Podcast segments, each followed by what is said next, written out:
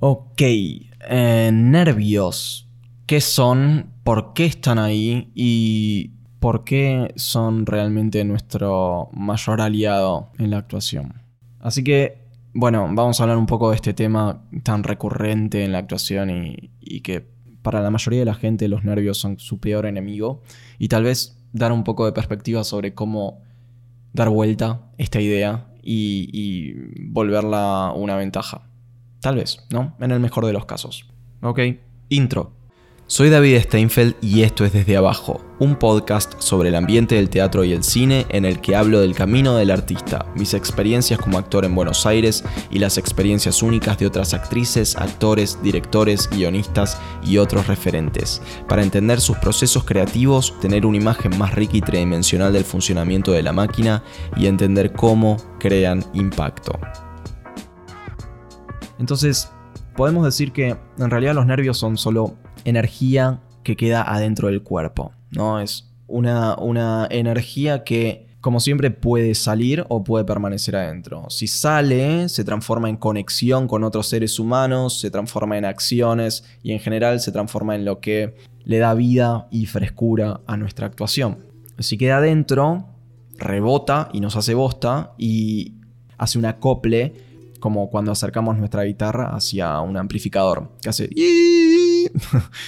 Entonces, los nervios son algo realmente positivo, porque cuando están quiere decir que la situación realmente nos importa, que sería raro si no, si no lo tenemos mientras trabajamos. Y mm, los nervios son una, una reacción inevitable, todos los tenemos son una reacción neurológica y fisiológica eh, que viene con un montón de, cascadas hormonales de adrenalina, dopamina y bla, bla, bla, bla. Eh, y entonces no se trata realmente de, de no tener nervios, sino de qué hacer cuando los tenemos. Y yo creo realmente que el trabajo del actor es ser capaz de sacarse de su propio camino. ¿Sí? No ser el lomo de burro que nos detiene y que obstaculiza el trabajo. Entonces, los nervios son realmente energía. Digámoslo así, es una energía potencial que queda capturada dentro del cuerpo y aparecen momentos importantes. Estos momentos importantes, primitivamente, eran situaciones de vida o muerte, en la que nuestro cuerpo nos dotaba de una increíble cantidad de energía para poder resolver la situación, digamos, para salir corriendo o para pelear, ¿no? Y en la mayoría de los actores esto toma formas muy variadas, digamos, por ejemplo, eh, decir mal las líneas, eh, rascarse. Yo, por ejemplo, me, muerdo la boca todo el tiempo cuando estoy nervioso. Eh, transpiramos, nos mordemos la mandíbula, tensamos la cara, nos aparece un tic en la ceja que de repente vibra o late o gesticulamos más con las manos, por ejemplo. Y entonces esto se, resume en, si ponemos la energía adentro, implotamos, ¿no? Es como un instrumento, como, como una guitarra, que cuando se acerca a un amplificador, se acopla y hace... Pero si ponemos la energía afuera, entonces nos extrovertimos, nos conectamos con otro ser humano y podemos afectar cambio en la persona, estar en el momento y bla, bla, bla, bla, ¿no? Eso que siempre buscamos como actores o actrices. Entonces podríamos decir que la misma energía que nos destruye, ¿sí? Podría ser nuestra mayor aliada en esto. Digamos, es como un láser, ¿no? Que si lo podemos apuntar hacia afuera se transforma en un arma súper poderosa, pero si lo apuntamos hacia adentro nos destruye. Es la misma energía que hacia afuera se transforma en carisma y hacia adentro se transforma en odio a nosotros mismos. Y en realidad, Digo, es bastante obvio esto que voy a decir. La raíz de los nervios es la inseguridad. Es la inseguridad que nos atraviesa a todos como animales. Es la vulnerabilidad que viene del hecho de que morir es muy fácil. Y eso rige toda nuestra psiquis. Entonces, sentirnos inseguros, en realidad sentir la no seguridad, es algo que nos sirvió para que otros animales no nos coman. O para que otra tribu no nos ataque es lo que nos permitía estar alerta ante cualquier situación de potencial peligro. Pero en realidad los nuevos peligros no son animales ni tribus contrarias ni nada, sino que son ideas que quedaron congeladas durante nuestra niñez. Y ese núcleo, digamos como núcleo de, vergüenza, digamos, en general tienen la forma de, de soy un error y tengo que justificar mi existencia frente a otros. Lo que automáticamente trae de la mano un montón de, problemas, como por ejemplo la, idea de competir, pensar en los demás como oponentes, que luchan por el mismo hueso que yo, eh, que soy, soy el único estúpido en la habitación, que nunca voy a ser como mis viejos, que no valgo nada, que todos me odian, que soy gritón, que me muevo mucho las manos, que tengo una, nariz rara, que pronuncio la S de, una forma estúpida, eh, que, soy una persona que genera rechazo, o, por ahí soy una persona a la que todo el mundo le, pasa por encima. Y si se fijan, en general son todas eh, determinaciones infinitas. Es nunca voy a, siempre me, eh, nadie me, todos me. Y hay un, hay un tema con eso, que es que cuando podemos escuchar que hay una generalización, cuando algo se escucha como que estamos dando por sentado algo sobre toda la raza humana y la vida, ahí es donde estamos enfrente de la vocecita, que, en realidad no es más que nuestra inseguridad, nuestro, nuestro lado oscuro, digámoslo. Así que creo que vale la pena eh, dedicarle tiempo y atención a, a entender cuál es nuestra vocecita y de qué temas nos habla, ¿no? Por ejemplo, eh, mis dos temas son, eh, uno, demostrarles a mis viejos que yo elegí el camino correcto, que no importa que ellos tengan cinco carreras y que tengan un, un laburo seguro y todo eso, yo elegí el camino correcto. Y la otra, la segunda, es que todos en la habitación son más facheros que yo. ¿Y para qué carajo vine si buscan al más lindo de todos? Entonces, esas son dos ideas que en general yo, como si presto atención, puedo escuchar de fondo.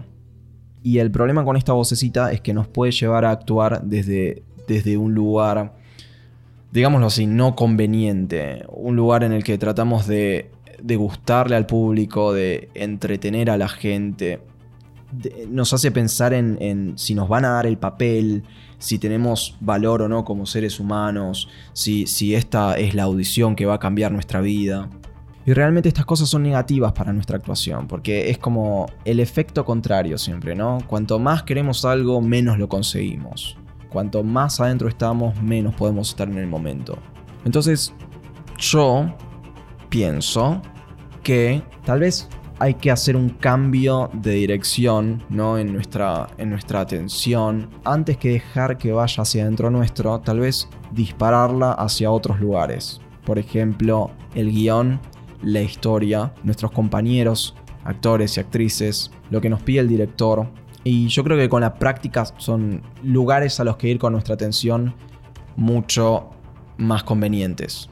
Y la realidad, obvio, es que si peleamos contra esa vocecita, obviamente se va a hacer más grande. Entonces creo que es súper importante tener una, relación obvia y clara con, con, esa oscuridad nuestra, ¿no? Para poder detectarla rápido cuando, cuando la voz empiece a hablar. Y una especie de, propuesta, tal vez como, como solución a los nervios, podría ser eh, primero reconocer lo que me está pasando. Reconocer que estoy viviendo nervios, eh, pero también saber que es energía no exteriorizada y que tengo la posibilidad de exteriorizarla y ponerla en otro lugar. Y reconocer que esa voz es en realidad mi inseguridad hablando, que me cuenta una mentira, me cuenta mi relato interno, que fue solidificado en mi infancia y que entonces es un asunto de perspectiva, o sea que no es un hecho, o sea que ese miedo es una construcción social, cultural, familiar y, ok, lo acepto. También sé que estos miedos son necesarios y súper importantes y que le dan forma a mi identidad. Entonces le dan forma a mi actuación. Y tengo que agradecer por eso, porque ese mismo miedo es el que me permite entender a la humanidad, empatizar con la humanidad y me permite contar la historia. Así que en realidad no deberíamos pelear con nuestra inseguridad porque es lo que somos, nos hace lo que somos. Entonces también podremos pensar que no hay gente segura, sino que es gente insegura que hace las cosas a pesar de su inseguridad.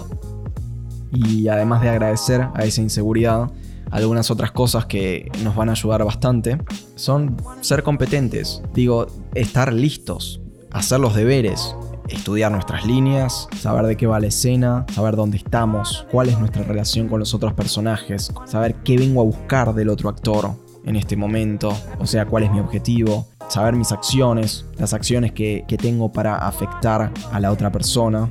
Obviamente sin, digamos, cementar nada, dejando el lugar para ser maleable y dejarse dirigir, ¿no? O sea, básicamente estamos haciendo malabares en el Titanic sobre un aro de fuego con una pileta llena de pirañas. Pero bueno, ese es el trabajo. Y, realmente otra cosa que, puede ayudar un montón para ir cerrando es eh, tener perspectiva. Entonces algunas ideas que nos pueden ayudar con esto es, eh, nadie sabe qué nos pasa dentro nuestro. Nadie conoce nuestro miedo ni, ni qué dice nuestra vocecita interna. Así que lo que para nosotros es una realidad, para el resto no. Entonces, desde ese lugar tal vez podemos corrernos y, tomar decisiones diferentes. Otra cosa que podemos pensar es que lo, que lo que estamos haciendo no es tan importante. Digo, debería importarnos, ¿no? Porque actuar es lo que elegimos. Pero no es tan importante.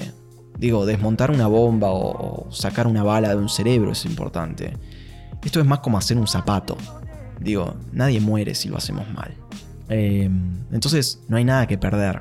Tal vez antes de la audición no teníamos el laburo y después de la audición tampoco lo tenemos. Entonces lo que queda es eh, ir, actuar un rato, aprovechar la, oportunidad de poder actuar un rato, divertirnos y después irnos. Y por último, mi, mi, mi pensamiento de perspectiva preferido es un día vamos a morir, un día todo esto se va a acabar y, y realmente no es importante. Nada de esto es importante. Así que para resumir, yo creo que la cura a los nervios es llevar los vectores hacia afuera, eh, poner nuestra atención en conectar con todo el mundo, no ser los actores que escuchan Coldplay solos en un rincón y hacer preguntas. Aprovechemos que no entendemos nada. Digo, seamos honestos, en general no entendemos nada. Entonces, Aprovechemos, preguntémosle al director todas las dudas que tengamos, preguntémosle eh, cosas a la gente en, la sala de esperas.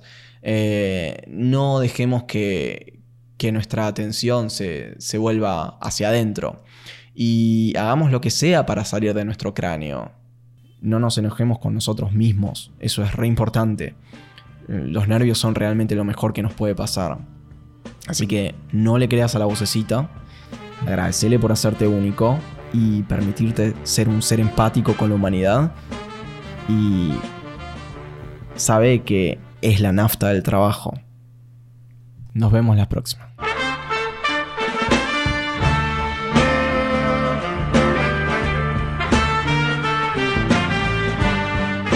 Ok, este fue el episodio de hoy. Gracias por escuchar. Si te gustó, suscríbete para escuchar los próximos. También puedes seguirme en Instagram en arroba david-steinfeld.